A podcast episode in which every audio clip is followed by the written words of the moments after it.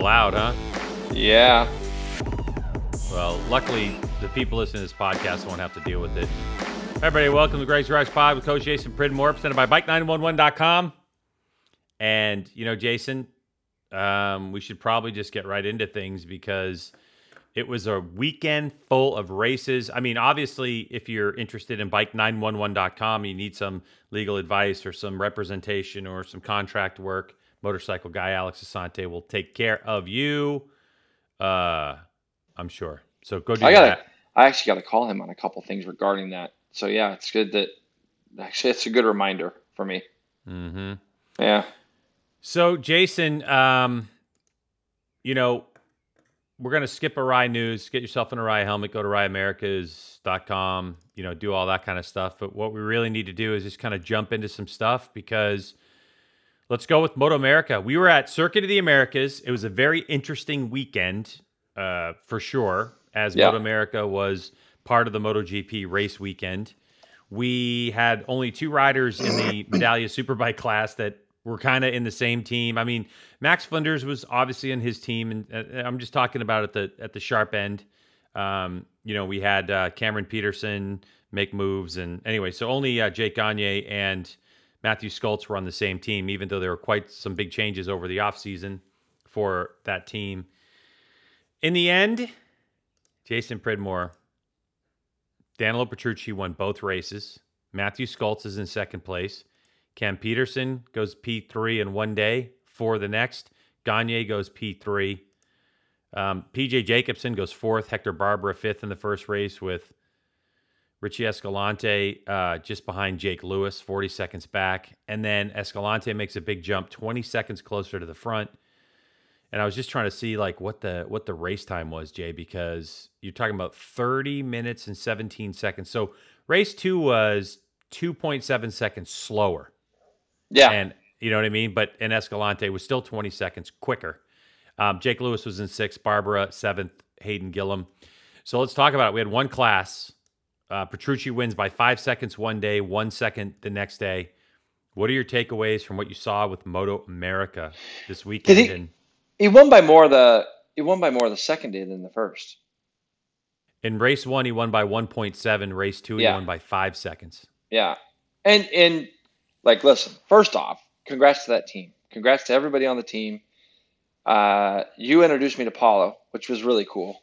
Um, in the parking lot that day when you and I were rocking out. What a just a you you've always said great things about him. What a generous guy he seems like. Um, Mhm. and it's great the fact I think for our series, it's good for everybody that Ducati wins, especially on that stage um, at COTA with uh, with MotoGP and all of Danilo's buddies there, and, and you know, kind of his, his second extended family, I guess you could say. Uh, it's great that we have a new winner. I don't think any of us didn't think that Danilo would win. I, I can't say that I was 100% sold on it coming in, only because I wanted to make sure that I wanted to see that there was a jump in, a, in the team, and I wanted to see that the that Danilo was going to be motivated to come ride in America. I mean, there was just a lot of unanswered questions in my mind about it. And Well, let me let me add to that because I had the same questions you did. Plus, I was curious about the surface to make sure that the surface was better because we know that the Ducati on Dunlops in the U.S. doesn't handle bumps well, and so I was like, okay, it's a Ducati track, but if the surface is smooth, it'll be better for them. But you and I both also thought the other factor was the Gagne factor. We thought that you know Gagne's going a little bit quicker and everything was dialed in, and and then that was a problem. Well, let's you know, and what I don't want to do is I don't want, and I and I know you're on the exact same wavelength as me here. I don't want to turn this into because Jake had such a crap weekend that that Ducati and Danilo and Warhorse weren't. Um, this this was a big win for those guys, and you know everybody lines up as you know, Greg, with your with your two top ten finishes. Doesn't matter how many people don't finish as long as you finish, right? You All just right. recognized me. Everyone recognize that. So the thing is, is that Jake had some bad luck this weekend, and that was a shame. Have we seen the real head-to-head that we kind of expect? Nope, we haven't seen it yet. But there were circumstances that led to that that we'll get into in a minute. But I think the focus should be on that. Number one, you mentioned it. The track was much better. Hats off Dakota. I didn't really hear the riders complaining as much at all this weekend. So big, you know, for as critical as we've been, or I have been, probably. I don't know about you, but about the track surface and how we just can't seem to get it right over here in America and things. Hats off to COTA for providing those guys a track that they could go out and rip on. Um, specifically, Greg, that first half of the lap, you know, from like turn two to turn 10. Um, you know, there's a lot of change of directions there. And yeah, there were still some pretty big bumps on the track. Like you look at Quartararo's crash in qualifying, that's a pretty big bumpy hit going into the second to last turn. So who knows if there'll be any plans to do any more resurfacing? But um, the, the the Ducati looked way better, didn't it? I mean, it looked way better the US, over the the bumps. US Ducati, over the bumps. Yeah, Yeah. yeah, Motor Yeah, they've definitely gotten some things way sorted better. out. Even those Yeah. couple days of testing that they that Ducati had in Europe with American Dunlop rubber and the American version of the VP fuel that they got. Yeah, They got better mapping and everything. But I also think, and tell me what you think, that there is Yeah. a difference in riding style between Baz and Petrucci. Petrucci seems to be more a little bit smoother as well, where Baz was uh, a little bit more uh, animated on the bike. Mhm, You know, and, I- and and and I'm hoping that, that some of that has to do with that, but there's not a lot they can do to the Ducati because of the design. Like you have that whole steering head that goes bolts right to the engine, and then you have the the basically the rear end of the bike that bolts to the other end of the engine. So they don't have as much frame to be able to tune to deal with flex and all that kind of stuff. And that's that's my overall concern about the Panigale V4 is just the design of it. That it's developed on Pirellis. They're a lot softer, so they make the bike super stiff. Now you get on a much stiffer carcass. And I did run into Petrucci after the race on Sunday, and we were talking, and I was asking him about his impressions, Jay, and he said, you know, that that he feels that Dunlop is going to have to start designing uh, these tires with with with a softer carcass. And I didn't really know what to say to that because I'm obviously like, well, you know, I don't I don't think that's going to happen overnight, but so it's an indication that he understands that the Ducati is is in a position where it is not the ideal motorcycle developed for Dunlop rubber. And the thing about it is, and I think I said this in the broadcast, is that motorcycle road racing is unique, I think, in motorsports, and that not even supercross and motocross, our stuff is designed from the tires up. And when the superbike is designed around Pirellis and you put these very stiff carcass Dunlops on them, things happen. Where right. you know, on the converse side is you look at say the Yamaha R1, and I was sitting in a conversation with uh, you know with Ed Sullivan and and and Chuck Giacchetto about their relationship with Suter and the amount of data and information that they got to Suter, and Suter has a literally Dunlop specific US Yamaha R1 swing arm now that probably will get a Suter um, uh, uh, part number, right? Like available in the catalog Okay. that's it's not exclusive to Ducati. It's exclusive to the United States and the way that our Dunlops are made. Got it. Well, I think, and when you go to look at the second round, I think that Atlanta won't be that bad for them either. I think you know, if you remember, Baz went pretty well there last year. Had a problem in the first race, he slid off, and then they had a technical problem in race two. So I think that the two tracks that we're going to right off the bat are going to be fine for those guys. And you know, I don't want to, I don't want to turn this into a track to track thing. There were some places like like like New Jersey that I remember that bike looked horrendous at last year. It didn't matter what Baz did. But don't you think too, Greg, that if as a rider, the franticness starts when you're not on pace or when you can't find the pace or when you're a half second off and you start overriding things. And I think that this year, when I watched Baz last year, it seemed like he could get the bike to go to a certain point. And when you talk about he's a little bit more, um, he manhandles the bike maybe a little bit more Yeah, a than little bit more animated. You know, a little bit more animated. I think some of that comes when you're trying to find that extra half second. But the bike didn't look good to me at some places last year, and I wonder if I wonder if Ducati Corse being more involved this year with Warhorse um, is going to help them come up with some solutions. I mean, look, they shipped a bunch of tires over to Europe, and he tested over in Europe on tracks that he was familiar with. And it didn't sound like they had too big of a problem over there. Like it seemed like things were pretty good.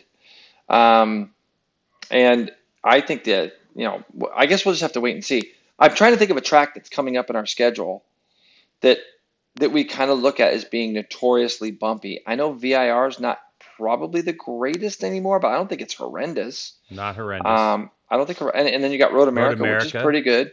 The Ridge The will be Ridge- smooth, Ridge smooth. is glass. Laguna. Laguna. pretty smooth. Got a couple little spots, but pretty smooth. And then then you got Brainerd. Brainerd. So Brainerd might be the first one that you look at where you go, okay, well that bike there, and that was one that Loris hated. Um, that track there might be the first real one. But if you look at the tracks that are really ahead of us, I don't necessarily think that they're overly bumpy, like a New Jersey, you know, mm, yes, or like a Brainerd.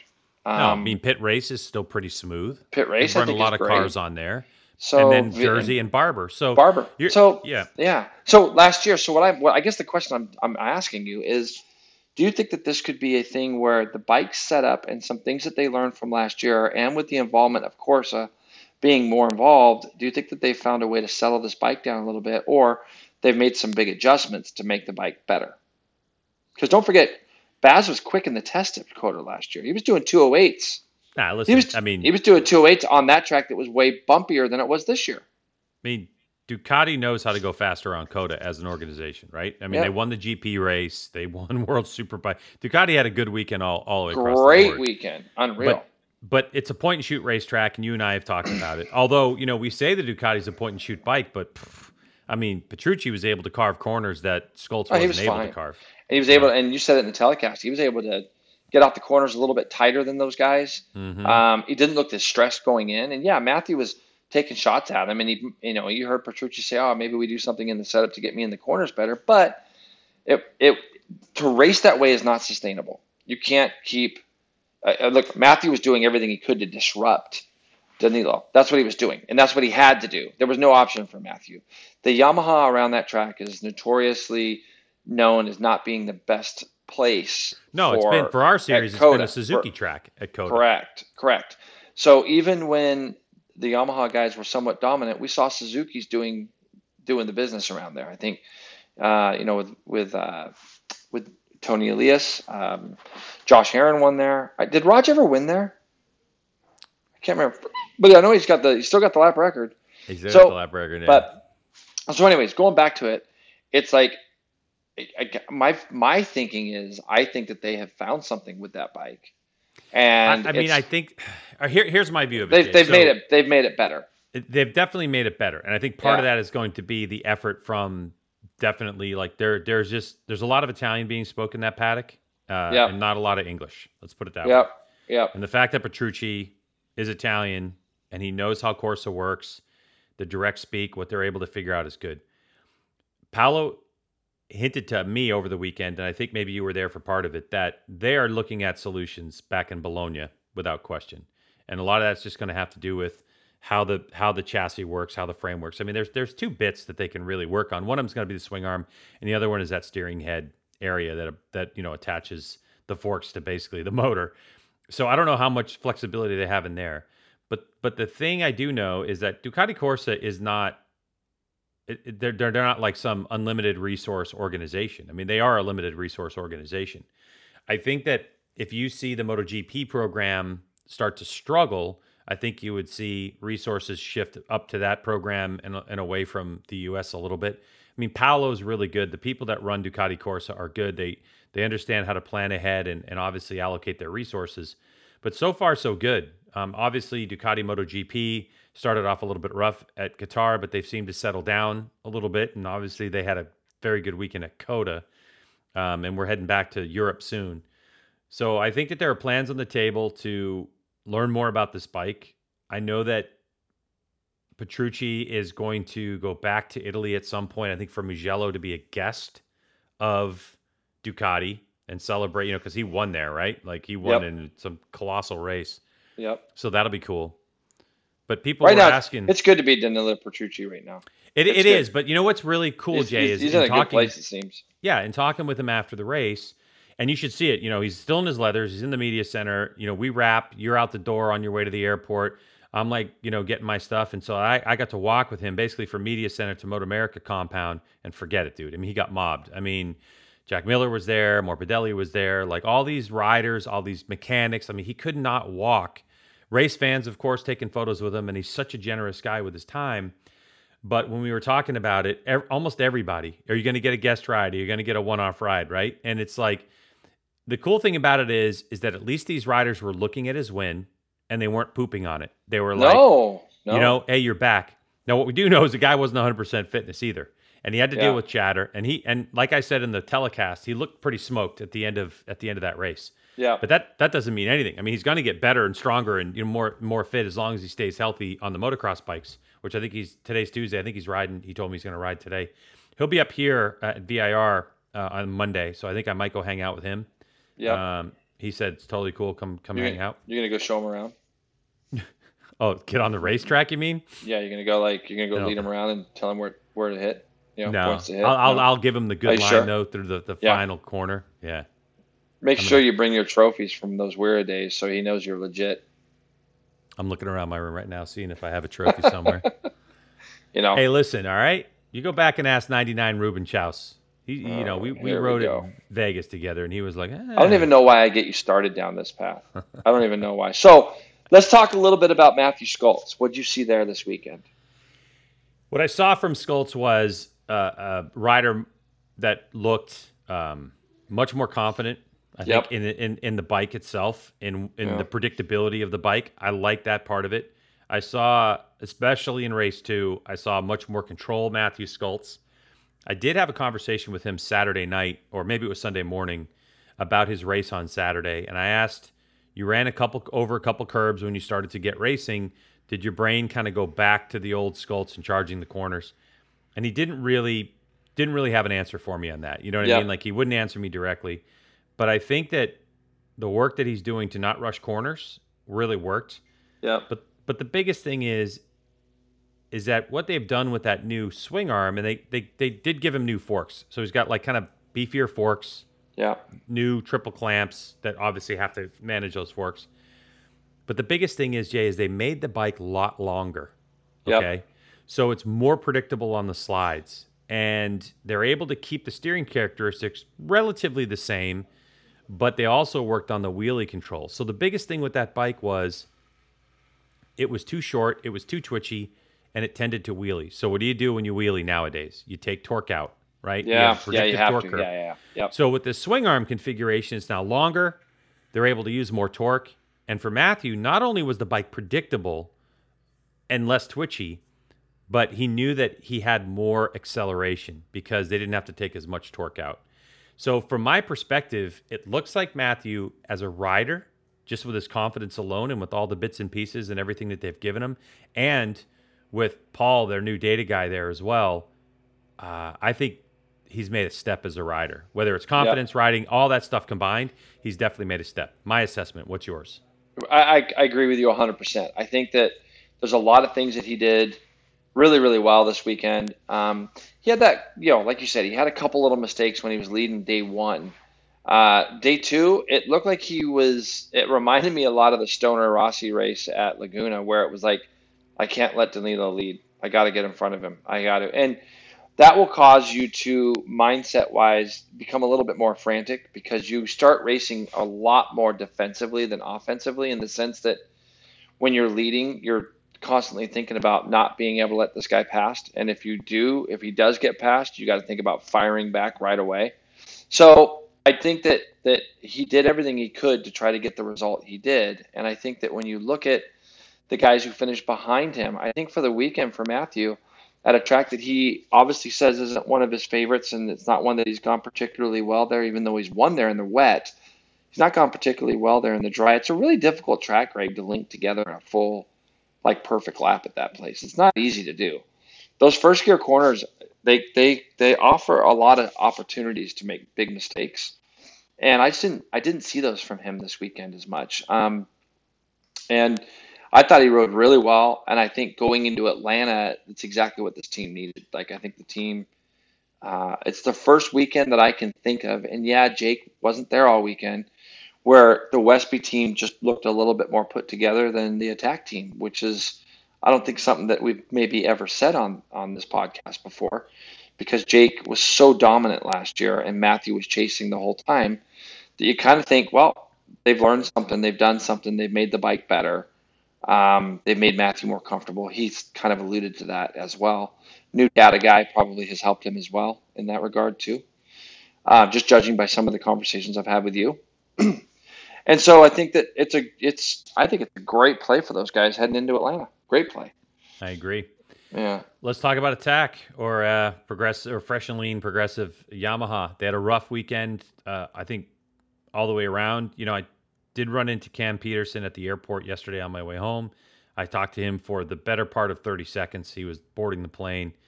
But I think that what happened was, well, I did I did speak with Darren Marshall on my way out, who's yeah. you know, what, what their data guy, one of their data guys. Uh, great guy. You worked with him for a few years, I believe. I did. Um, he told me that they have identified the problem and that they were staying all day on Monday to work, you know, to get the bikes prepared for Road Atlanta because the truck's not going back to California; it's just going straight out to Atlanta. Okay. And so they had all the confidence in the world they were going to be able to sort it out. Um, in speaking with Cameron Petersen, I kind of alluded to the fact he never really gave me an answer. He just kind of gave me a look that I said it kind of looked to me like maybe there was a little bit of performance backed out of the motorcycle just to make sure that you guys finished the race. And I, you know, that's the kind of my takeaway. I know those bikes are faster than what they showed, but Cam Petersen basically was like it was it wasn't that. If that was the thing, it wasn't that. It was just for him more more setup and burning through tires and you know kind of getting to know this motorcycle race distance. But obviously with Gagne, they struggled um, because I mean they made one qualifying session, they didn't make the second qualifying session, and then you know they missed they missed race number one. But for Petersen, he, Petersen he got a lot of laps. I think half of that is due to the expectation that of the caliber of the that attack team, right? I mean, yeah. So well, it was a weird weekend, huh? I mean, it was kind of just a weird weekend for them, and we've Unusual. seen it in the past. We've seen it in the past where they've had problems first round, uh, like they did in Atlanta last year with Jake. I think for Cam, if we're going to look at the two riders, if you look at Cam, for me with Cam, as much as I want to, as much as he wants to win, and every rider, it's it's so. I guess it's easier for me now sitting on the other side to sit there and go, Cam just needs to have some patience. I think he's got a two year deal with this team.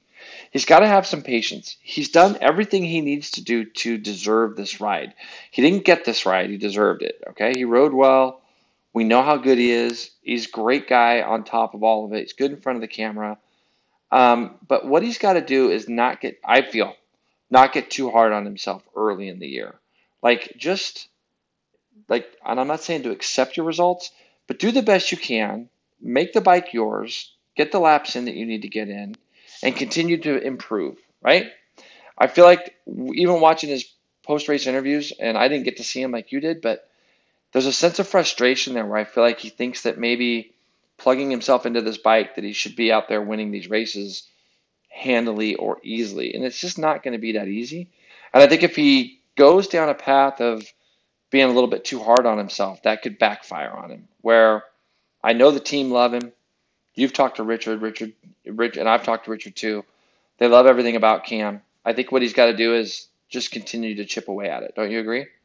Hundred percent. Because we know how good he is. So we don't. What we don't want him to do. What I what I don't want Cam to do is start to stress about finishing second or third or fourth or getting beat by six seconds or four seconds or ten seconds. Like let this kind of come to you. Because if you remember the first year for Jake Gagne, Jake Gagne wasn't close to Cam Beaubier. There were tracks that he would try to be, but there was, for the most part.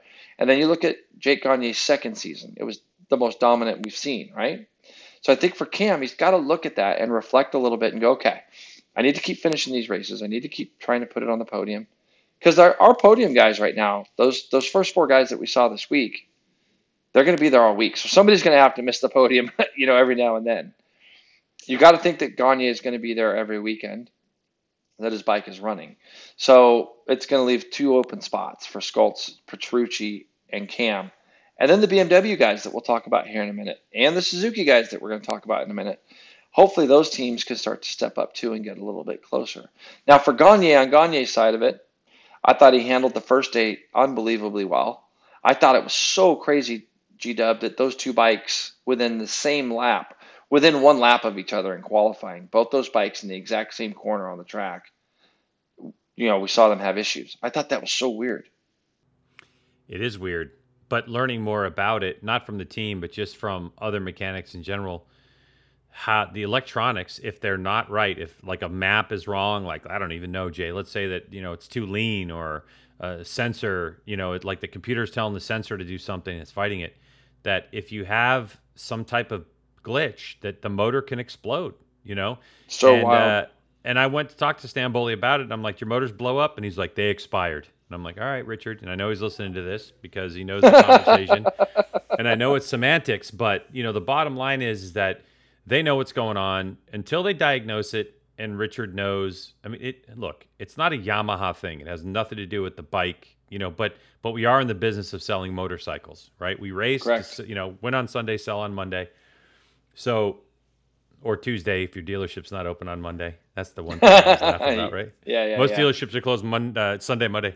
But anyway, so yeah, can buy that's bikes not the issue. now. It's it it's it's the innovation. Uh, it's the it's you know? Honestly, dude, it's Richard, right? Stanboli is not a guy who ever wants to go race a class where there's no innovation. You know, he he has a new swing arm design. I mean, he designs it, or you know, and and then he's got manufacturing there on site, and he loves that bit. You know, he loves opening up a rule book, saying, "Okay, where are the areas of which I can capitalize on to make improvements?" You know, it's and that's what really fuels him more than it is the race wins. You know, it's the it's the struggle, and I, and I had a conversation with him and and uh, and Corn Dog, you know, who's who's uh, crew chief for um, for Gagne, and Yep. we were sitting there, and, and I said, look, you know, you two guys, you know, Corn Dog is a racer, right? I mean, first and foremost, he's a racer. 100%. Yeah, yeah. and a I said, one. you know, the vic- the victories are nice, but they don't last, do they? It seems to me that you two guys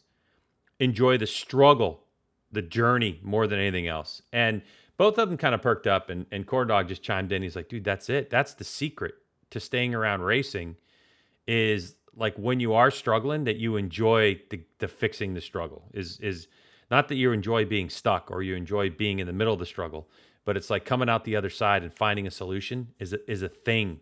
Being you know and that's what Stan Stanboli loves innovation. So i'm sure that there were things that richard he never is going to sit down and rest. So there's some innovation he was working on over the off season and it just didn't quite work out for COTA.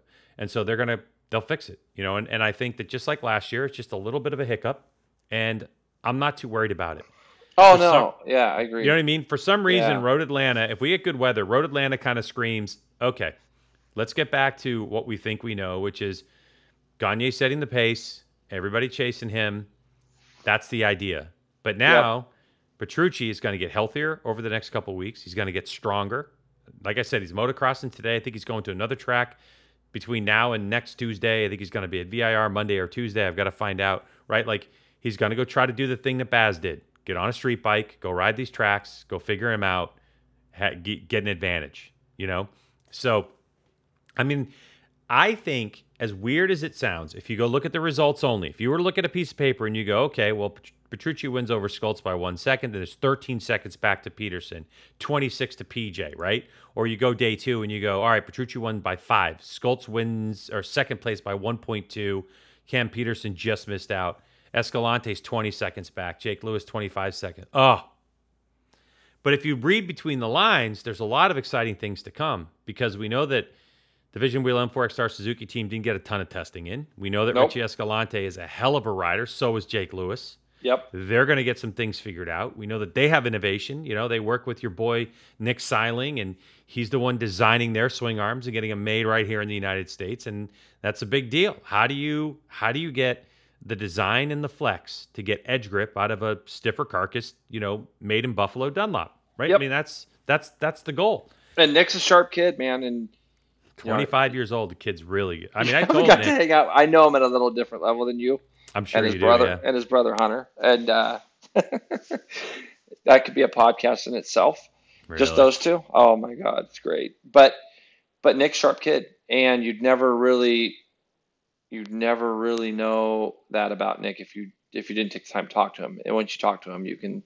And it's great that Oh, those looks guys. like have, he just got. He looks like he just got off a skateboard or a surfboard.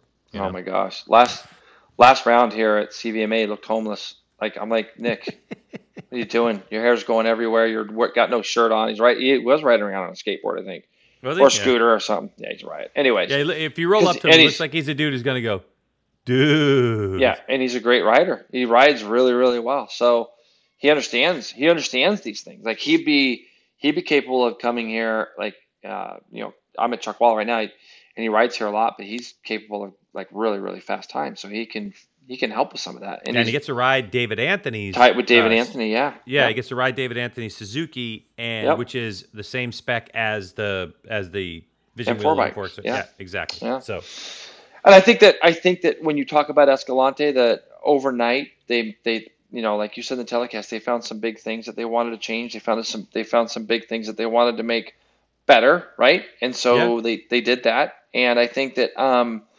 uh, you saw that in Richie's results. The kid takes things very seriously, and he's a really hard worker. And then for Jake, we know what we're going to get with Jake. Jake's going to be that that guy that can run up front as well. I mean, he didn't just do what he did last year by accident, winning the Superbike Cup and Stock Thousand championships.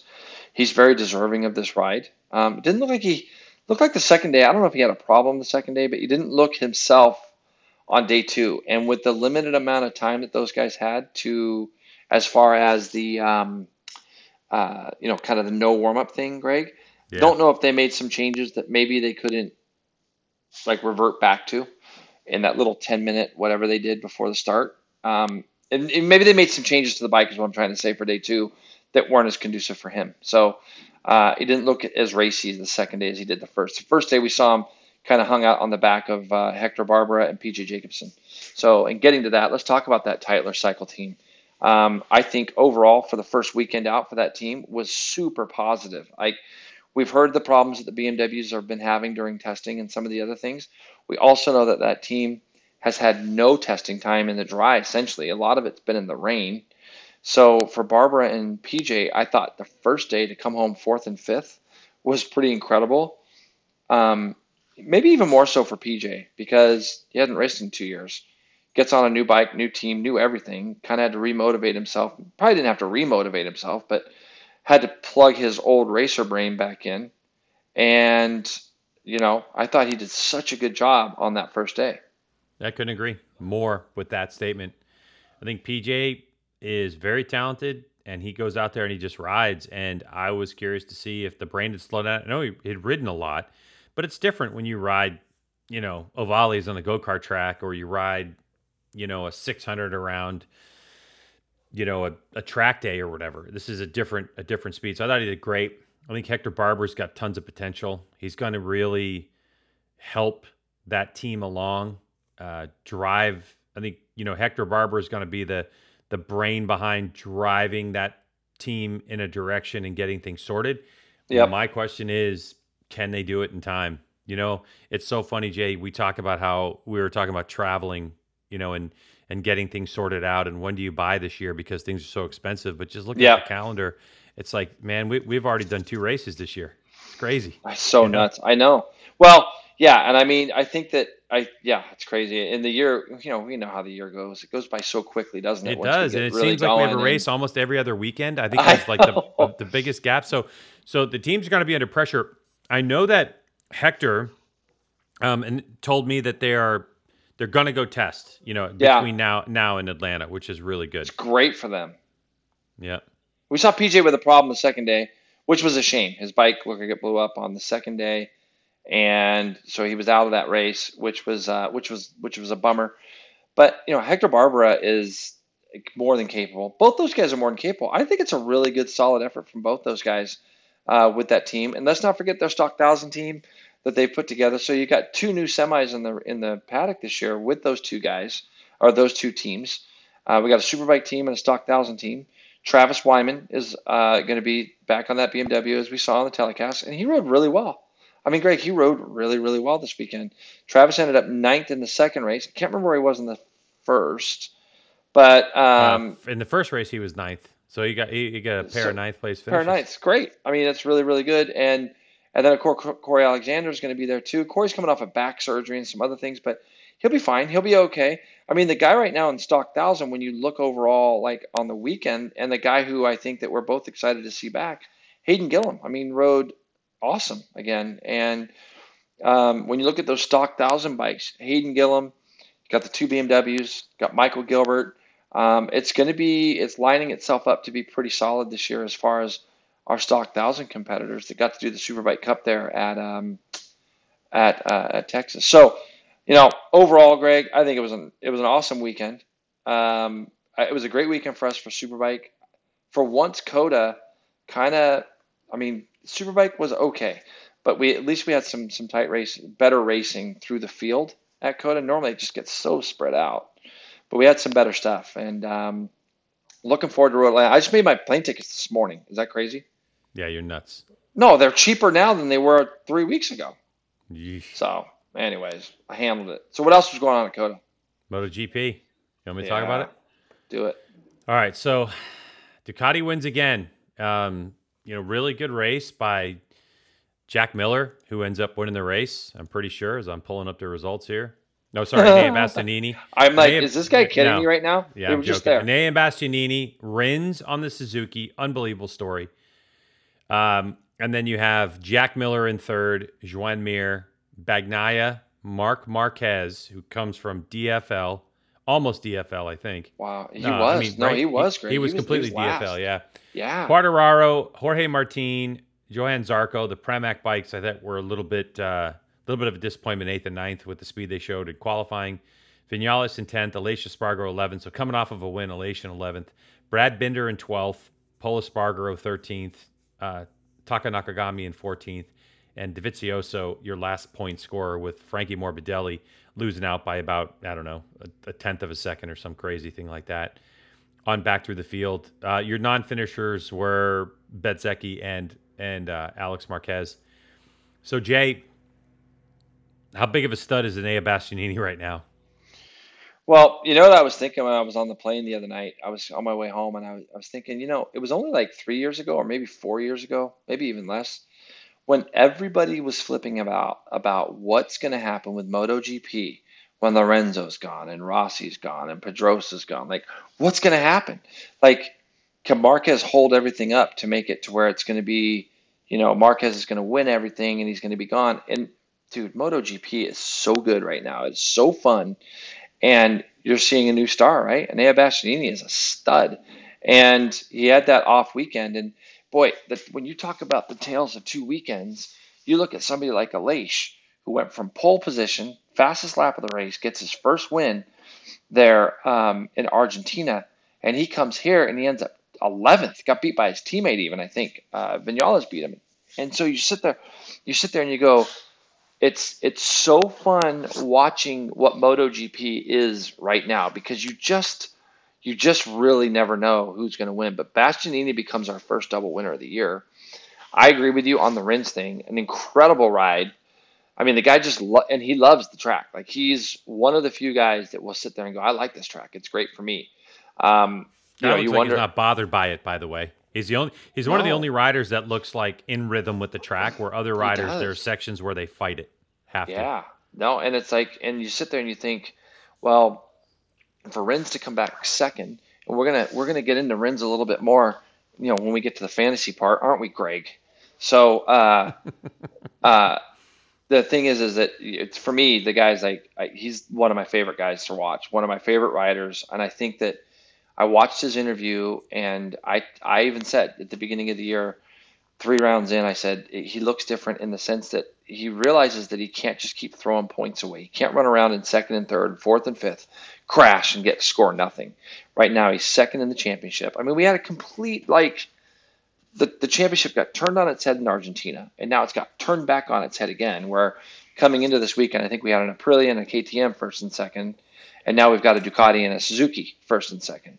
So it's it's man, what a championship. Uh, Jack Miller finishing third. He's going to be, I believe, Greg, if I've got this right, he's our 10th podium finisher of the season. Um, and we still haven't had Bagnaia on the podium yet. So Yeah, that's yeah. it goes to show you kind of where we're at with this stuff, um, how, how competitive it is. I think Miller did a great job. He had the hardest race of them all, don't you agree? Because of how many laps he led at the beginning. Just kind of out there in no man's land, pushing the wind, Yes. and got guys plus zero. And you're like, what do you do? You just got to keep charging. Um, it seemed like he ran into some a little bit of tire issues towards the end. He was pretty complimentary of the other two guys, but it was good to see Miller on the podium. I think it's important that we see Miller on the podium. I agree. He's got great personality. Yeah, He's one of the older statesmen now, but coming into form, which is great. Where you look at Marc Marquez and you go, unbelievable race. But you know, you still hold your breath for Marc, saying like, what's going to happen, right? So I think Jack's in a really good position. I love the guy. I Yeah. saw him. I saw him post race. He came over to talk to Petrucci when I was hanging out with him, and and uh, I had mentioned something, and he's like, "Yeah, I remember you." You know, because yeah, I spent a lot of time, you know, in the pits interviewing these riders over the years, and some of Yep. them don't even know I exist. You know what Yep. I mean? Even though I talked to him 15 times, Jack's that guy.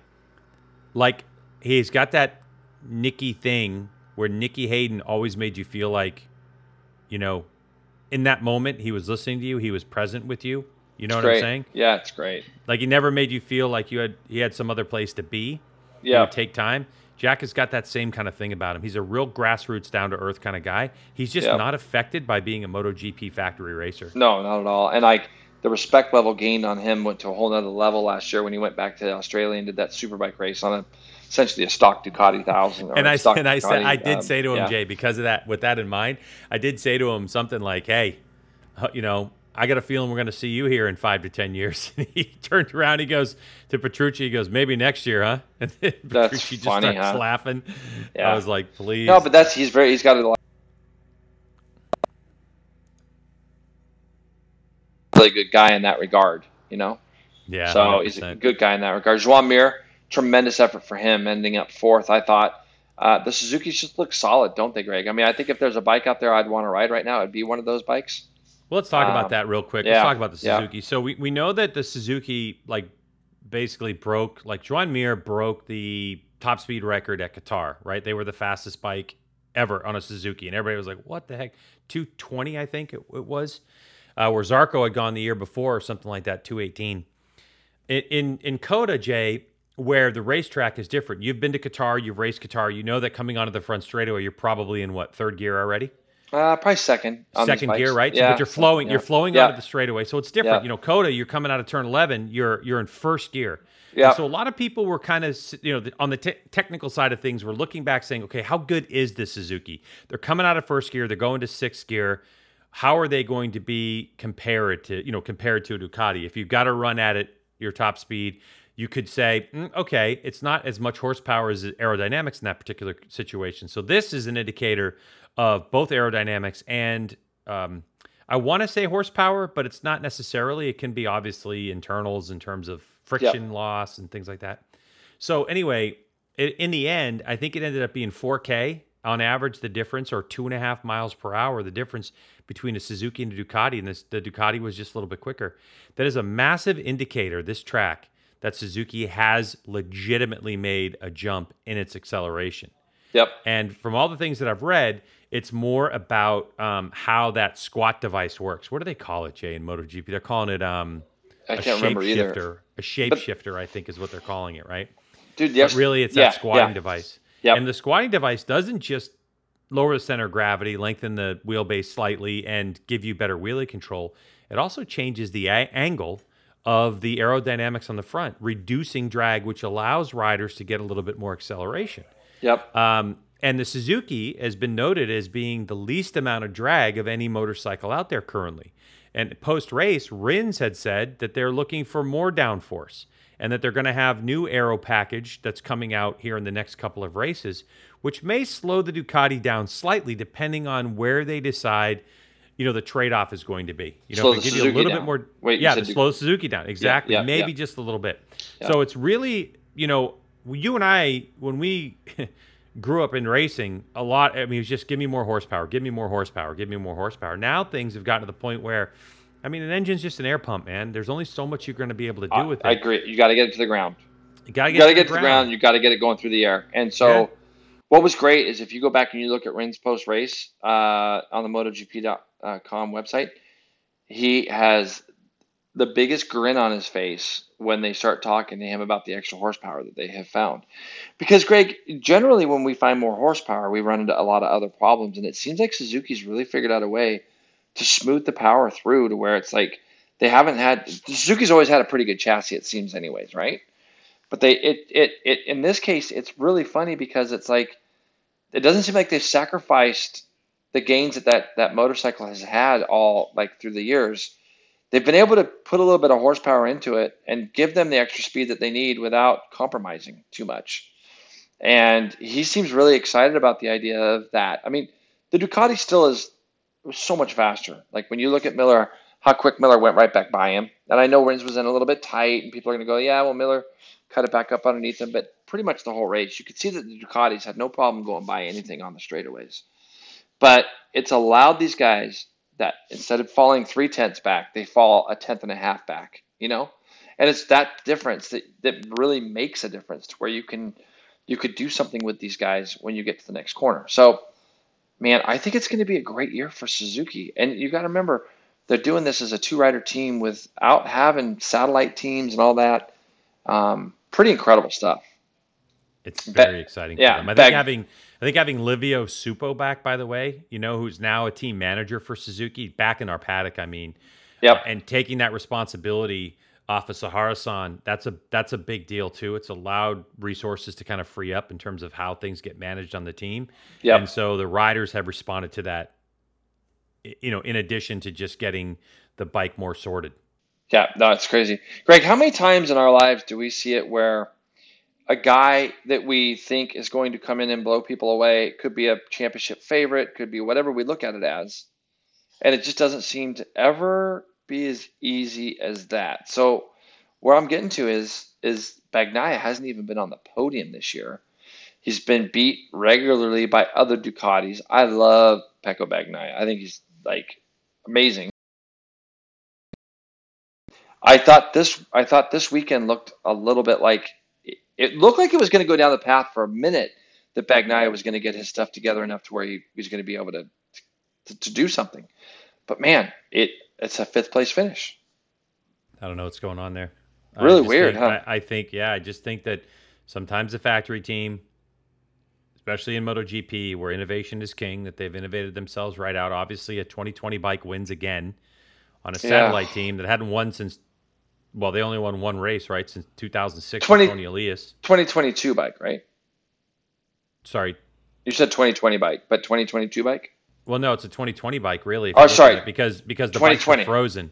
Bastianini's on the older bike, right? So everything was frozen for during COVID. So uh, is, yeah, is okay. So I thought, oh, it's Martin that's on the Martin's on the current. correct. Martin yes, sorry. is on the current bike. So Zarco.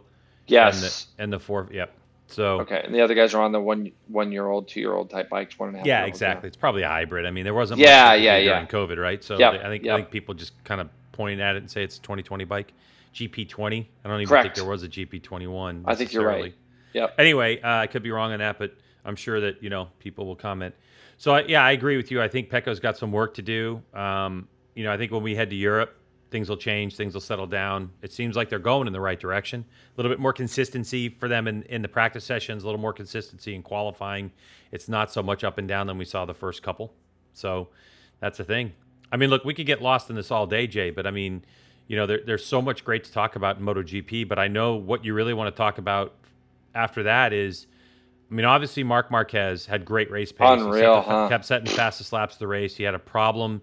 They don't know what it was. It wasn't the pit lane speed limiter stuck on. It was like some warning on the dashboard. And he had every opportunity to pull that motorcycle in because it was like flashing to him, don't ride this bike. And he went out and did it anyway. So tip yeah. of the cap. Probably Unreal. one of the best six place finishes that I've, I've seen. I what I didn't go and look at was how many how many seconds did he lose by the time they got to turn one versus he's finished his six point six like, back. Like that he, first, uh, how much did he lose in that first lap? Huh, G Dub? That's I mean, what I'm saying. Yeah, so, I, would have to go so back and look. Pass. Versus how much he actually was behind at the end, because but he had a, he had a good ding dong with uh, with Quartararo. Quartararo was throwing him shots. I mean that was that was a really nice little battle. I mean and that could have been a, the, that could have been a race for the win. Yeah, oh yeah, they were. They, yeah, you know? it looked like a world championship race, and it's the race that Quartararo's wanted since the number one plate, right? Like he, correct. You know, he wants to get out there, and he knows that his bike is is under accelerated, under top speed. I, you know, naturally you want to say underpowered. I don't know if that's entirely the case. We'll see. Right. You know, rumor has it that uh, the Yamaha team's going to come out with some new aero as well over the next couple. But I think really the things you want to talk about are what in the hell Aprilia slash KTM. Where were they? Well, again, this is what makes this championship so much fun, though, doesn't it? Because yeah, one weekend it's going to be like Aleix was saying yesterday. He's like, you know, you can't in his pre post race, like you can't get too frustrated because everybody's going to have these races where you just kind of put your hands up at the end and you go, hey, I rode my butt off and this is where I got. I saw Binder saying that Binder got up to like ninth on the KTM, a weekend that those guys will have to that they just really want to forget about But he said he goes he got up to ninth and then he ran into the back of I can't remember who it was now. He, he like basically ran into the back of Zarco, and it cost him three spots because both the Aprilias went by him. And so he went from ninth, and he's like, I finished 12th. He goes, I feel like it should have been a ninth. But, you know, and he's just kind of, he just kind of talked about how he's like, I gave 100%. He's like, I rode hard the whole time. Like Marquez said that the reason why he didn't go forward anymore, he said with six laps to go, is he's like, he was just shagged out. He couldn't do it anymore. And I don't think that has so much to do with his physical conditioning as it does the, the track itself is just super physically demanding. Well, I think it's You a got- little both. Obviously, he wasn't training both, hard sure. because he Yeah. had the you know the vision thing, right? Yeah, But, yeah, yeah. but you're right. I mean, it is one of the most physical tracks I think on the entire MotoGP circuit. I mean, dude, Jack Miller finished 14th at Argentina, didn't pass a single rider, and then this week he led the race and and led the majority of the race and ends up third on the podium. I mean, it's just that kind of weekend. But this is where, Greg, this is where I think that the Suka- the the Suzuki's hold such a big advantage. I think that the Suzuki's this year are going to just. I think their bad races are going to be fifths and sixes. I don't think they're going to be 14ths or 10ths so much, you know. And if they continue to finish and they stay upright, it's going to be it's going to be amazing. Well, the question I have for you is knowing Yeah. knowing now that you know the head of the Suzuki MotoGP program, Sahara, Shinichi Sahara, yeah, amazing. when are you going to ask him when you get to test the bike? Oh my god, can you imagine if that was even a possibility? So I was sitting Dude, talking you to can ask. I was sitting there talking to Hopper. I got to catch up with Hopkins, John Hopkins, for just a few. And as I'm talking to him, you know, look, I couldn't tell you the last time I saw Shinichi-san. I couldn't tell you the last time I saw him. And he looks over at me, and he goes, "Jason-san," and I'm like, "There's no way he remembers me." And he came right over and just started talking to me for like 10 minutes. And I was like so blown away by the whole thing. And I'm like, is this even real? And so, um, yeah. And so I ended up talking to him, sent him an Instagram message when I was on the plane, and he got right back to me. So yeah, it was pretty pretty cool, man. Like For, the, it- for those that don't know, um, if you're an old person, you're going to remember the the TL 1000 Suzuki program, yeah, and Sh- Shinichi Sahara was the, I believe, the program director for the whole TL program. Spent a, quite a bit of time uh, here in the U.S. in, in AMA Superbike at the time because they were racing it in AMA Superbike. AMA Superbike. had- yeah, and Pegram. had four factory riders, a couple 750s and TLs. And so that's probably where you guys, I would imagine, know each other. cross from. paths, and we've seen each other over the years, but it's been some time. And I see him on TV all the time, and I'm like, ah. Yeah. And when I saw I saw him, you know, like I said, I was talking to Hopper, uh, and I saw him come out of like one of the Suzuki hospitalities just behind pits there, and I was like, wow, like the fact that he, I mean, look, I was blown away. The fact that he took the Hey time Hey, everybody, to listen, go to Jason's cool. go to Jason's Instagram and on his last post that he posted up that you see, just make a comment and if you want to see Jason be able to test yeah, right. Suzuki GSX RR. Yeah, they won't even get, me get MotoGP bike. They, if they're smart, they would That- never ever let me get near. I might. necessarily. You know who? I, listen, man. You know we're we at some point are Well- going to have Sylvain Guintoli on this on this channel. Okay. Yeah, maybe even Hodgson. That'd be great. Oh yeah, Hodgson for sure. That that's an easy one. But if we get Sylvain on, he's the test rider for for MotoGP. You don't know. I mean, we listen. We got connections, bro. If I got, people. if they said, Jay, we're going to let you ride it at whatever track, right? Chuck would- Walla. Well, yeah, yeah. Let me ride it at Chuckwalla. Oh my god, what a If they, waste! if they, yeah, it would, it would, it wouldn't work gear. probably Yeah. around there. But, Yeah. but uh, the funny thing about that whole thing is, is I'd probably just get on and ride it right out of the racetrack. Does it run on pump gas? Would I be able to make it back to anywhere? No, no, knowing, knowing the MotoGP teams that I do, they're only going to put You just sure? like you guys did with me on the Jordan bike that one time. You're only going to put like five laps worth of fuel in the thing to make sure that you're not, you don't get away. It'd be pretty funny. Uh, no, it was I can imagine the car chase through. Dude, what was that? What was that movie years ago where that uh, where the kid gets a 500 GP bike, like he's riding around his hometown, and then he ends up going to the races? And do you remember that thing from No. the 80s? I don't. Oh my god, man, that movie was was awesome. Like this dude's Yeah. like bombing around town. The cops are there, and his friend's got a stopwatch at his house. He's on a 500 GP bike, Oh my riding around the street. That'd Sounds be you. like I saved an hour and a half of my life. That's great. Whatever. Anyway, hey, look, dude, man. can I ask you a question? but hold on a second. Before we Yeah. get any further, what I do want to say is, Well, we're going to. I think what we're going to do next week. We we do have Moto two and Moto three still to talk about, but we also had World Superbike. But I think what we're going to do, Jay, if you're cool with it, is we'll get Steve English on the broadcast on the podcast next week, and we're going to do a deeper dive into World Superbike. It would be And great because I'll be home. As Yeah, right okay. now, right right now, I'm sitting in Simon's uh, sitting in Simon's uh, room here in his garage. Because Wor- World Superbike was unbelievable this weekend, especially Yeah, it race one in deserves- World Supersport. It It's deserves uh, its own podcast. Joke. It Yeah. is a joke. So Yeah. we're going to do that. We'll get Steve English. I know he doesn't have to be at the races till the 24th or something like that. He's got time, and uh, we were texting last night, so we're going to do that. So Stevie English wh- always has time for us. he's really great. I mean, you, you, yeah, he's he's awesome. All right, so Jay, so let's let's transi- So, transition. yeah. Uh, unless there's more about MotoGP. No, I was just going to ask you a simple question. Like, do we Shoot. have to do we have to talk about Moto two? Do we do we have to talk about Moto Two? Yeah, it's crushing. No, we we have to talk about Moto Two. Ah. why why wouldn't we? Yeah, I mean, just poor It's, I, Cam. I Poor- know it's so it's poor so Cam, cr- dude. Uh, Poor Cam, dude. Poor Cam is right, but but let's just I'll just rip over the results, okay? No, rip them through. But I mean, yeah, we're. Ta- I was obviously being facetious, but yes. Yeah, no, no, no, and I agree with you, but you know, and I hate it for Yeah. Cam, and I Yep. haven't talked to him about it, but Tony Tony Arbolino wins the race by three point four over who? Jason, Who? Uh, I your boy. my boy. I I agree. What a great photo, by the way. Thank you. Yeah, that Just was a cool. I'll tell you the great, story. great, great. I'll tell you the photo. story in a second. So Jake Dixon ends up third. Marcel Schrötter, who was in a good battle with Cameron, and it looked like Cameron had, you know, had fourth place all buttoned up over Schrötter, and then crashed. Uh, Oh. Jorge on the last lap with like I don't even know how how many corners to go. Five, six, I can't remember. Brutal. Brutal. Yeah. Uh, Navarro, Alcoba, Bo Bendsneyder in seventh. Joe Roberts comes in 19.7 seconds back in eighth. Good top 10 finish for him. Augusto Fernandez, Baltus, uh, Barry Baltus in 10th. Arenas, Ramirez, Gonzalez, Solich, Solich, and Fenati. Jay, we only had 17 finishers in this race. Yeah, we had a was lot it was of a people. Show. Yeah. I mean, Rodrigo, Chantra, Sam Lowes, Chantra just cleaned out five guys. yeah. Aldeguer and Van de Goorbergh didn't even make it. Um, Acosta crashes out. Antonelli, Canet, Beaubier, Zaccone, Vietti, Corsi. I mean, some huge names ended up throwing this thing down the road. So, the the first one though, the first one when you look at it, Chantra just gets into the end of the back straightaway way too hard, cleans out Lowes, which then in turn skittles Aldeguer, Rodrigo, and and Van de Goorbergh, which was a shame because you know I am pretty high up on this Aldeguer kid. The dude's he's 16 years old. He's unbelievable, and I was it was a shame to see that happen to him. Those guys didn't even get to complete a lap. So Chantra's come off of two podiums in a row. He ends up, you know, obviously he won in Indonesia, got no points at Doha because he was injured.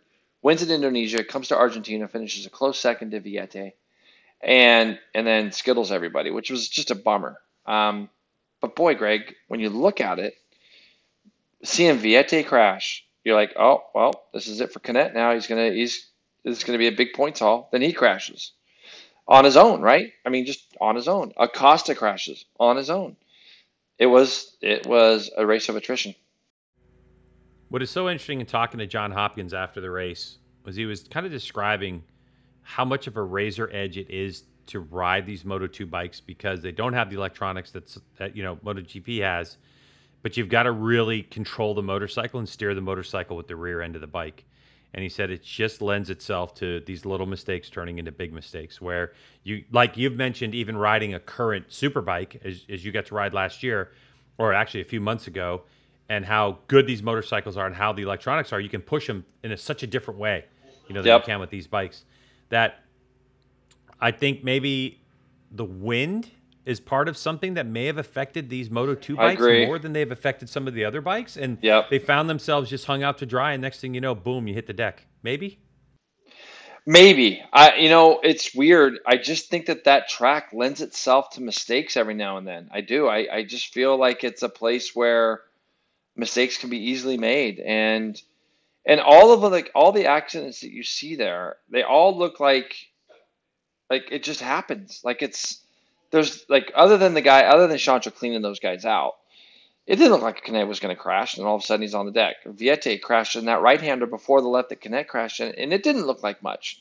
Acosta crashed in the S's, like hit a curb. crashed in last lap didn't Nope. look like anything either. It looked horrible, and like it, there had been some guys that had crashed there already during the week on that tip into what is it 16, 17, 18 complex. yeah, And so yeah, the right hander, yeah. So so man, it's just such a drag. But what it does is it makes the championship. I mean, it just closed everything back up because Vietti not scoring and and Canet not scoring because those two guys had pretty much.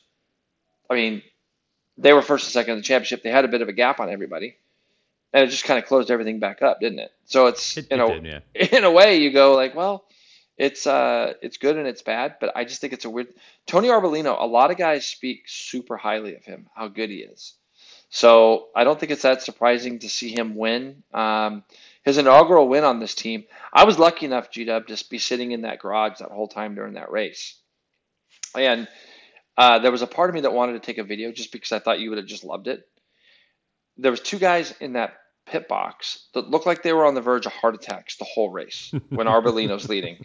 I mean, one of them says to me, um, he says, I think he was Italian. He says, uh, in kind of broken English, I've been here for 13 years and I just can't take this. And he's walking back and forth and round and round. And when Lowes got taken out, they were obviously disappointed. And then Arbolino takes the lead. And then it became like, oh my God, we could win this race.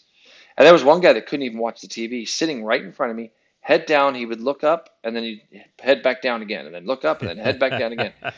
And uh, the feelings of it were just were great. But Arbolino with that jumps himself up into third in the point standings to 54. So Vietti stayed at 70. That's what's crazy. Vietti's still leading the championship at 70. Your boy Ai Ogura jumps up uh, to second at 56. Arbolino, Canet, and Chantra are going to be top five right now in that championship. So Um, here's this here's the story yeah. with the photo, right? So the story with the Oh photo yeah, is this is a great one. Yeah. post race uh, between our booth and where the restroom was is a room where if you've ever watched MotoGP.com, you can see that um, riders do interviews. And so what they do is they just have kind of a long wall, um, and then they set up microphones for all the different stations, and then the riders. It's great. They just get to walk from one to the other to the other, and then get it all done. So I walk through there uh, after the Moto 2 race to go to the restroom, and Ai is sitting there with one of his crew chiefs. And I walk I walk by to go to the bathroom. And I'm thinking while I'm in there, if he's back, if he's there, I'm going to introduce myself and I'm going to try to get a photo. Now you got to understand 25 years of doing this, unless they're a friend of mine. I've taken photos with racers, but because they've been friends, I've never walked up to a racer I've never met in my life and said, "Hey, can we take a photo?" I think it's extremely unprofessional to do that if you're in the field. I've never asked for an autograph, like none of that stuff. I mean, I've asked for autographs from friends for Jeff White for his wall. I mean, why wouldn't I, right? It's Jeff White, Yep. big fan, big fan. Yep. Big fan. So I had to muster up courage, man, and I walked through, and he's kind of sitting off to, off to the back back wall. He's I think he's already done his interviews or whatever. And I walked up to him and I just said, "Hi, I am Greg," and he looked at me, and goes, "Yeah." So? really funny. And I said, "I know your sister Karin because she used to race in the U.S." And he was like, "Oh, no kidding." And then we wrapped out for a little bit. I told him, try to tell him, you know, about the podcast and how he's my boy on the podcast, and he kind of smiled and. I said, "Is it possible to take a picture with you?" And he's like, "Oh yeah, let's go." And that's why you see, like, he's smiling. great. He's got the peace sign up. I mean, it was great. So that was all I got with him. But you know, Good guy. I and I immediately, by the way, walked from there. And then 30 steps later, I was in the booth, and there Jason was, and so I showed him right away. Oh, you were so happy too. I was like laughing. I've never seen you giddy like that. It's it was like you, pretty funny, yeah. it's like you Yeah, just yeah, met pretty- Justin Bieber for your first time or Uh, something. what? Yeah, Kelly cute. Clarkson? Kelly Clarkson. Who's who? Uh, yeah. So anyway, that was Uh, that. yeah, that was that was cool, and especially, and it was funny because I saw in some of your comments from people that they, you know, put it together like your boy. I think Kyle Wyman put on there like your Yeah, guy. no, there were a couple. There were quite a few Yeah, people that, that cool. knew, like, oh, finally, right? Your boy, your boy. Yeah, it's all from you. Speaking Yeah. of your boy, uh, Masia wins the Moto 3 race, Jason, Yes. by a tenth of a second over Foggia, Migno, Sasaki. Any one of those four could have won that race. I, I mean, Sasaki never really looked like the strongest one to win the race, but he was in the mix. Deniz Öncü was one second behind Artigas, Guevara, Tatay, Rossi, um, Suzuki in 10th place. So, Jake, give us a little bit about that because I think from what we've seen at COTA in the past, I thought that there were, it was a bit of a, a pleasant surprise to have as many riders in contention. On Don't you think lap. that? Don't you think that over the course of the weekend, though, I was pretty stoked with all the racing.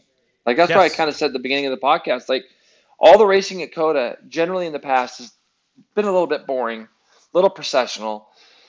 this week, I mean, you know, you make the track better and the racing gets a little bit closer. That's kind of the only thing I can take away from it because the MotoGP race I thought was outstanding. Moto 2 race was Moto 2 race was a bit of a snoozer only because, you know, after all those guys crashed, everything was a little bit follow the leader. Moto 3 race was exceptional. Moto and I thought superbikes for our guys were pretty good.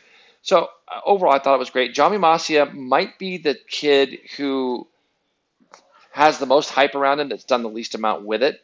So it's, it's never surprising to see Masia win a win a Moto three race. It's like it's kind of it's it's black or white with him. He either crashes spectacularly while leading, or in the in the thereabouts, or he'll get some long lap penalties or some shit, or or or he wins the race. And in this particular case, he won the race, did it in really spectacular fashion, beats Foggia on the on the last lap. Who Foggia now um, has ended up second in the last two Grand Prix. I get the feeling in my guts about Foggia. Foggia looks like a MotoGP rider to me, the way he talks and handles himself, Greg. I don't know if you've watched too many of his interviews, um, but he has that MotoGP kind of look about him. And it feels like he got through these first four rounds and now he's going back to Europe because he was the title favorite coming in. And now he'll be going back to Europe and leading the points. And I think he's in a really good, like, I think he's in a really good place. You know what I mean? He's up he's up 74 to 58 over Sergio Garcia, who didn't finish this race because of an accident, and then he had to eventually pull in. So um, Foggia looks like the danger man for the season for sure right now, especially when they start heading back to Europe. Remember, he narrowly missed last year. Remember the controversy with the whole thing at Portugal when he he got cleaned out and uh, Acosta won the championship.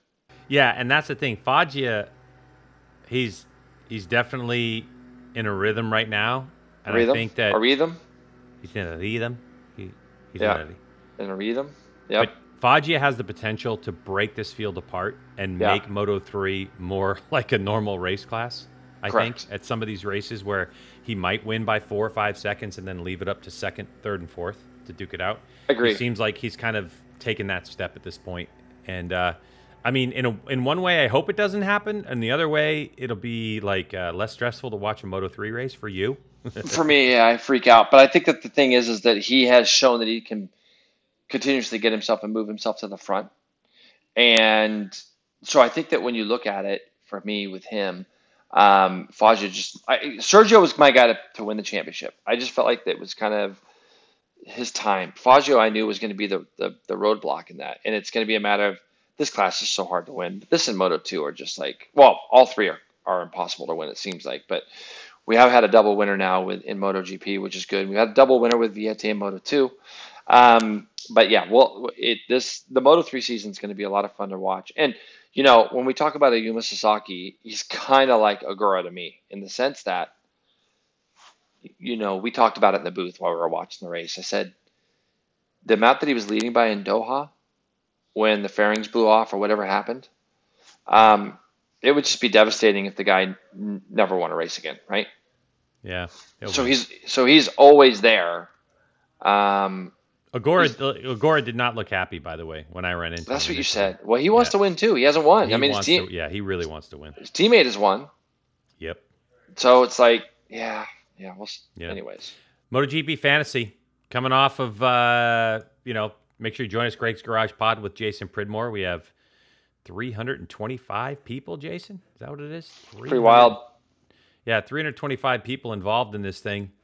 Last week, Circuit of the Americas, the number one point scorer with 176 was three WSMC champs over Schwizbiz, OW13 Racing, which, by the way, OW13 Racing comes in third best in this round with us, still sitting at 142nd. Um, so overall, let's look at overall, Jason. I suck so bad. Yeah, you suck. Fight Club leads the way. Risky Business 13 in second place. Schwiz Biz in third. Meast Racing, our three WSMC champs, coming in at fifth spot. Jason, your boy, me. My boy, you killed I it. went from did you kill 79th to 44th, I believe. Greg, I went from 179th to 188th. Dude, I, s- That is awesome. I just Congratulations. God, I almost said something bad there, but yeah, I know. Justin's killing it. My guy Justin, up, he's the one leading it right now. He's Is he really? it. couple Yeah. notables: Garrett Kai in 13th place, um, Kyle Wyman in 15th, just ahead of Andrew Lee, I believe. Yeah, he said he was Travis just, Wyman. Kyle, Kyle said he was going to start going backwards. He was right. I think Oh, he was really? fifth, and now he's wherever. Yep. Yeah, Yeah. Travis is doing good too, huh? hmm Travis is doing really well. He's up in the mix. So I Anthony's up- seventh. I think Anthony is seventh. He runs our other po- he runs our other one, doesn't he? yeah, he does. Yeah. Yep. He's doing So good. I'm like I said, I'm up to 44th. I am two behind JP and Greg holds hands, and I'm another two behind Bitch Face. so you know, hashtag life goals, I guess, just to get ahead of these clowners. But jo- join us uh, in that league. And uh, oh, by the way, it is time to give away a Moto America Live Plus subscription. So Jason Pridmore, pick a number between one and 325. 94. 94 it is. So if you're lucky 94, you have won yourself a Moto America Live Plus subscription. All you have to do is get a hold of me on social media. Uh, Greg White TV on Instagram is a good way to do it. What did you say? What number? 94. 94 is K Peters 2018. K Peters 2018. You just won yourself a Moto America Live Plus subscription. You can message me on social media and I will give you the code. If you want to donate it back to the pool, you can. Or you can take the code and give it to someone else if you've already paid for your Moto America Live Plus deal. A lot of good content. We were on there quite a bit, actually, considering we only had one race. But uh, Road Atlanta's coming up in a couple weeks. And I mean, baggers are going to be there and, uh, you know, uh, hooligans. Like, it is absolutely a packed schedule. Um, let's So I got uh, so so before we go anywhere with this, I'm going to have you do this, okay? Yeah, yeah. Because I'm not going to mention her name, and you don't know who I'm talking about. But I took a little ration of shit this morning. So go ahead, go ahead and talk about who's 104th real quick. 104th. Let's see. Yeah, 104th. Oh, I'm right there anyway. So let me Yeah, you're right scroll. there. Let me let me click on load page. Ducati Fox. Yes, I'm not. Don't, and I and I and she's great by the way. I love her. Uh, but I'm not going to mention her name because she's like, oh my god, I just want to mention and and and I I want the Arai helmet. So she so this is this is what I take. Okay. Okay. So basically, she went from 260th this week to 104th because last week, do you remember when I said I'm not doing it to the people that are down at the bottom because they don't do as many as us? yeah. She took that as motivation to basically jump up. So she went from 260th to 104th. So I took a little ration of shit from that this morning. Wait, did you know she was 104 and that why you picked 94, 10 away from get, getting her a subscription? Even better, huh? That's a douchey move. I like it Yeah, though. But it's great, but, right? but Jay, whoever she is, Yes. she turboed she turboed Bastianini. It paid paid off. She But she also it. had Alex Marquez silver, goose egg, Darryn Binder two points. So yeah, she had Miller Bastianini So- turboed. Only two turbos left for Ducati Fox. Better Yeah, mind but- your p's and q's. yeah, but long she season. jumped up. Look how much she jumped up 260 to 104. Yeah, that's pretty good. But It's really good. how many turbos do you have left? I got all three. There you go. The other thing, the other thing you got is, I think I saw, I think I saw Caroline on here. I think she's right. She either ahead Caroline of? Caroline did well. Yeah, Caroline did pretty well. Yeah. Did you see she was she was uh Caroline She was- Olsen, we're talking about. she was doing the she was the, doing the Norwegian broadcast of the MotoGP weekend. Did you know that? Oh, yeah, I tuned in and listened to every word. I totally Yeah. understood everything she said. Her insight actually into the new airbox that Ducati's running was unbelievable. Really, really good, wasn't it? It was pretty impressive. Yeah, Yeah. yeah. Yeah. Although pay- she I'll does pay- have, she I'll does kind of have that like, you know, kind of mid southern Norwegian accent going on. I prefer more of She a, got that a Texas northern. Southern. Yeah, I prefer more of a northeastern kind of a Norwegian accent. But I mean, Caroline, whatever. You know what I mean? Yeah. You- what are you gonna do? What are you know gonna what I mean? you what are you gonna do? She rolls her R's a little bit more than I think she should. You know, Yes. what do I know about that? We gotta talk. We gotta talk to her about that. Yeah. Oh my god. I have no idea. Anyway, yeah, but hey, I'm gonna, about- I'll take what? the brunt. I'll I'll be taking the brunt of all that now. Thank you. Oh, you're welcome. Oh, Yeah, I love. I really, enjoy that. totally Your slide it. in MotoGP and the fact that Carolyn's gonna gonna text you a bunch of shit about my comments. Yeah, I I'll take the heat until I she gets a hold of you. All right, let's talk about. Uh, pull them up, Supercross. G Dub, because I'm looking them up. Because I Yeah, was, Supercross. Marvin be my, my world Mar- superbike, but Marvin Musquin wins. Yes. Marvin Musquin wins, goes two one two. Good good good ride for him and KTM. Marvin's back. Chase Sexton started off the night with a big W. Thought he might be able to do it, but thir- two thirds after that, Tomac ends up four four one. So the magic isn't gone, folks. I mean, T- Tomac lost five points to Musquin, who's not in the chase, and obviously two points to Sexton. Really, it's it's you know Anderson, Barcia, the people have been in it. He beats Yeah. them because Anderson's in fourth, Barcia in fifth, Brayton in sixth, uh, Vince Friese in seventh, Hartram, Malcolm. Man, he had third place. I, I'd picked him to win, but he had a big off in race number two. Finishes 19th, comes back and just grits it out uh, to finish sixth. But he he overalled in ninth, and then Justin Bogle, Cade Clason in 11th. Um, I didn't get to see a lot of this race, Jay. I saw a couple of a couple laps, but I didn't get to see much. Did you? Well, no, you and I both we didn't get to see any of it, did we? Because we were uh, we had to go to dinner. We were at the track till like forever, and then we went to dinner and they didn't have it on there because they had the they had the fights on. Remember UFC? So, um, yeah. So I didn't get I didn't get we you and I went back in the room. We saw what Levi jumping over the last jump to win the. That's right. That's the- exactly. Yeah, we saw the Yeah. last lap of the last race. And that was Yeah. about it. Yeah, Ju- yeah. So we, I didn't get to see any of it either, which was a drag. Um, I like watching Supercross. Uh, where are they at this week? I forget where they're at. Like where are they headed? Yeah, Uh, let's see. They are going to. I'll, I'll pull up. I'm pulling up the fantasy stuff. You pull that up, and then we'll, yeah. Um, I actually don't know where they're going. I think they're going to Atlanta. I could be wrong, but they said something about an East-West. I think there's an East-West shootout in Atlanta this week, which is kind of interesting because they were talking to. Uh, I was listening to Matthes on the Pulp Show talking about uh, talking to Jett about racing against Christian Craig finally. You're 100 percent right. They go Atlanta, Foxborough, Denver, Salt Lake. Yeah, and does it So say anything about it being in East-West? Oh, I don't know. I didn't click on it, but it, you're right. probably right. It could. Right. It definitely could be. Well, So- in in our in our fantasy in Pulp, uh, Mhm. Rotten is leading over Hucklebuck Racing. Azra Buell, Uncle Skip is tied for third. Oh boy. We're going to be taking crap for that. I hate Um, to say Rotten or Hucklebuck Racing, but I'm going for Uncle Skip because Uncle Skip is one of the first Arai sponsored racers in the United States ever, if not the first. so And if he wins this helmet, it is going to be comical because I think Arai might do something special, like have it painted in his original colors or something. I don't Would know. Would that be the sickest thing ever? Yeah. So cool. He's such a great guy too. So hmm not sure where you're at in this one. I'm 31st, just kind of like. Oh, dude, I'm absolute junk. I mean, I don't even want to go to the second page and find out because I'm probably on the third by now.